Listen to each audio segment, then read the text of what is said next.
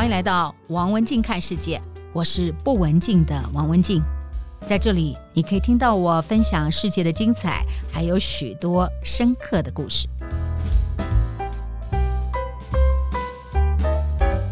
高雄冈山除了羊肉炉之外，还有一个千亿的产业聚落，全球最大的螺丝聚落，这是让台湾成为世界第三大的螺丝出口国。我们从迪士尼乐园的器材、特斯拉的汽车、波音的客机，到高单价的人工牙根，都有 Made in Taiwan MIT 的螺丝，骄傲吧？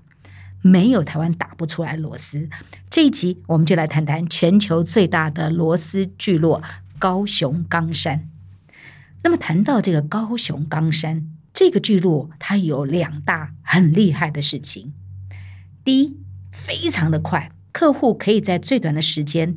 买齐了所有螺丝的项目，在三十公里的范围囊括了上中下游的厂商。在国外的厂商如果要买齐特定的品项，在国外他必须走访不同的国家，但是在台湾就不同了。因为这是一个聚落。第二是难，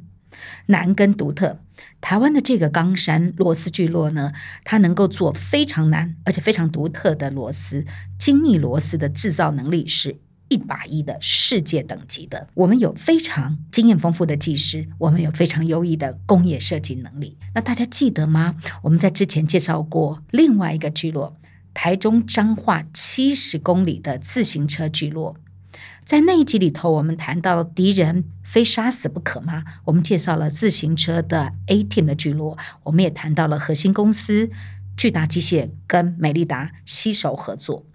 创造了台湾的自行车的这个产业，在濒临没落的时候又重新站上高峰。那么在这一集，我们谈的世界最大的螺丝聚落，也有类似的故事，但是是不同的叙述方式。在这个螺丝聚落也有一家核心的公司，这个核心的公司也是台湾第一家，在一九三九年，也就是民国三十八年开始的螺丝厂春雨。那么有一个国际市场的大环境，在越战的期间，美军大量的向台湾采购了螺丝跟螺帽。这样的一个需求，开启了台湾螺丝业的迈向国际，也造就了这一页的传奇。那么，在这个过程当中，第一家开始的春雨，他的员工就开枝散叶，在附近形成了新的聚落。这个聚落呢，组成了情报跟技术的联谊会，也奠定了日后在国际打群架的一个信任关系。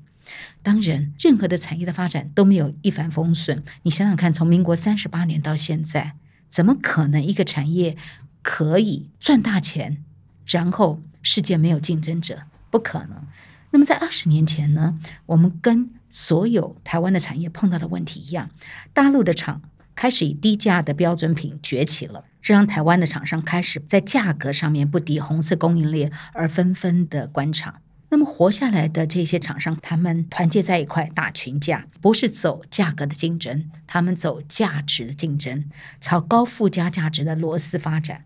从最早的一吨一吨的卖螺丝，升级为一颗一颗的螺丝在卖。于是我们就成为全球医疗啊、航太产业非常特殊需求的高单价螺丝的供应基地。台湾是从这样开始的。如果你没有去过冈山，抬起头来看看台北的一零一，它能够盖起一零一，在地震地带，它需要有承受一定程度作用力的扭力控制的螺丝。这个螺丝就是来自于冈山的聚落，从陆地的汽车、天上的飞机、海上的轮船。都会用到很多螺丝，一架飞机至少要一万颗的螺丝，一颗螺丝都不能够出事的，这是工业之谜，微小但是很关键的技术。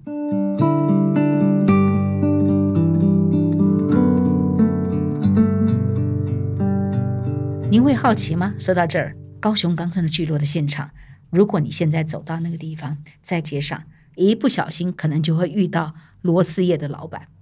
这里呢？乍看不起眼，大马路的旁边几个主要螺丝厂相距不到几百公尺，在这个地方呢，几步路就是螺丝厂的供应商。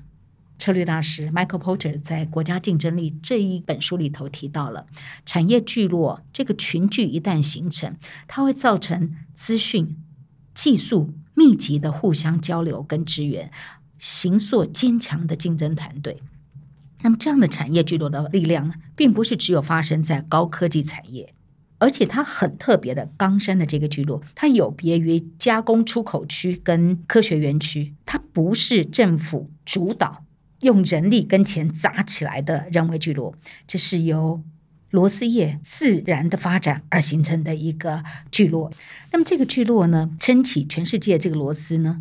并不是很大的公司，他们多半就是蚂蚁雄兵。他们的规模多半都很小，全台湾大约有将近两千家的螺丝业者。那这些螺丝业者规模都不大，大概差不多年营收超过十亿的都不到二十家。如果说他们的聚落形成，一个是以高雄冈山，我们刚刚说的春雨为主要的发展起点，这是一个聚落；另外一个聚落呢，是在台南，以三星，就是以前的三星五金。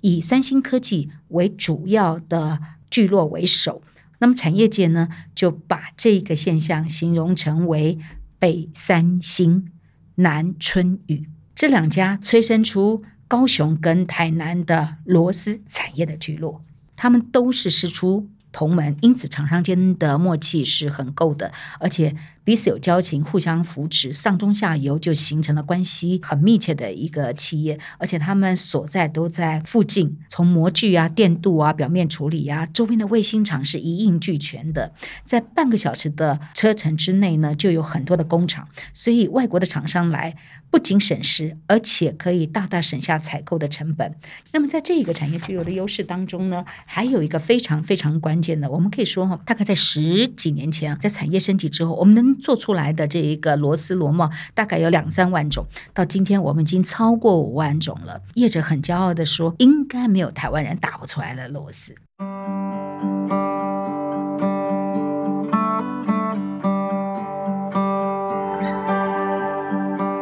这个产业聚落当中，还有一个非常重要的决定跟里程碑，就是二零一零年。大概十三年前，我们开始在这个聚落办了国际螺丝展。一般把螺丝展叫扣件零件的扣件展。好，台湾国际扣件。以前台湾的螺丝厂如果要去参展，大概都只能去日本、去德国。不过从那一年开始呢，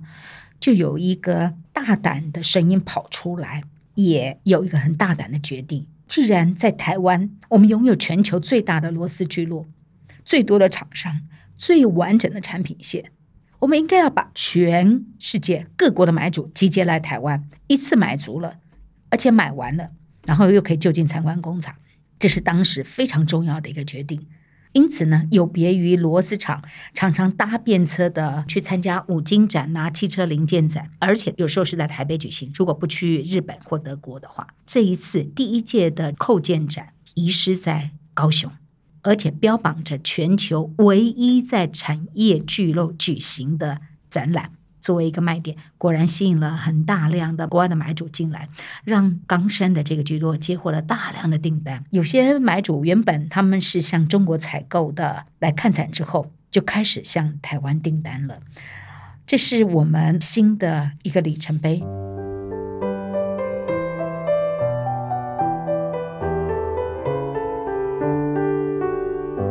么现在呢，台湾是全世界全球第三大的螺丝出口国，产品销往世界半数的国家。有一个记录，在美国每十颗的螺丝当中就有四颗是来自于台湾。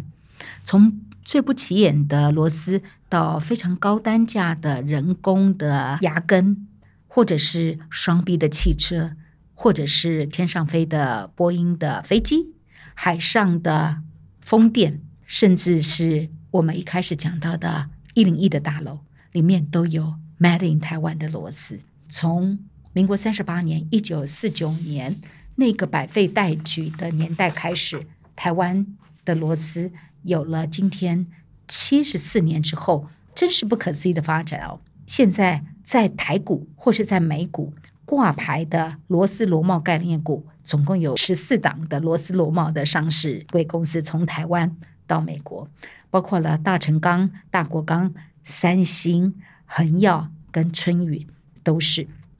那么他们的产品呢，从螺丝、螺栓、螺帽、垫圈啊、铆钉、扣环，这么不可思议的发展，是发生在一个危机当中步上巅峰的故事。下次再有机会到高雄冈山，我们在这里的记忆不会只有羊肉炉了吧？还有世界最大的螺丝聚落在这个地方，这是台湾，骄傲吧？没有台湾打不出来的螺丝。这就是今天的节目内容，希望您喜欢。如果想听到更多有意思的节目，别忘了订阅和分享王文静看世界 Podcast。如果你是用 Apple Podcast 收听，也请你给我五颗星的评价或者留言给我。我是不文静的王文静，我们下次再见。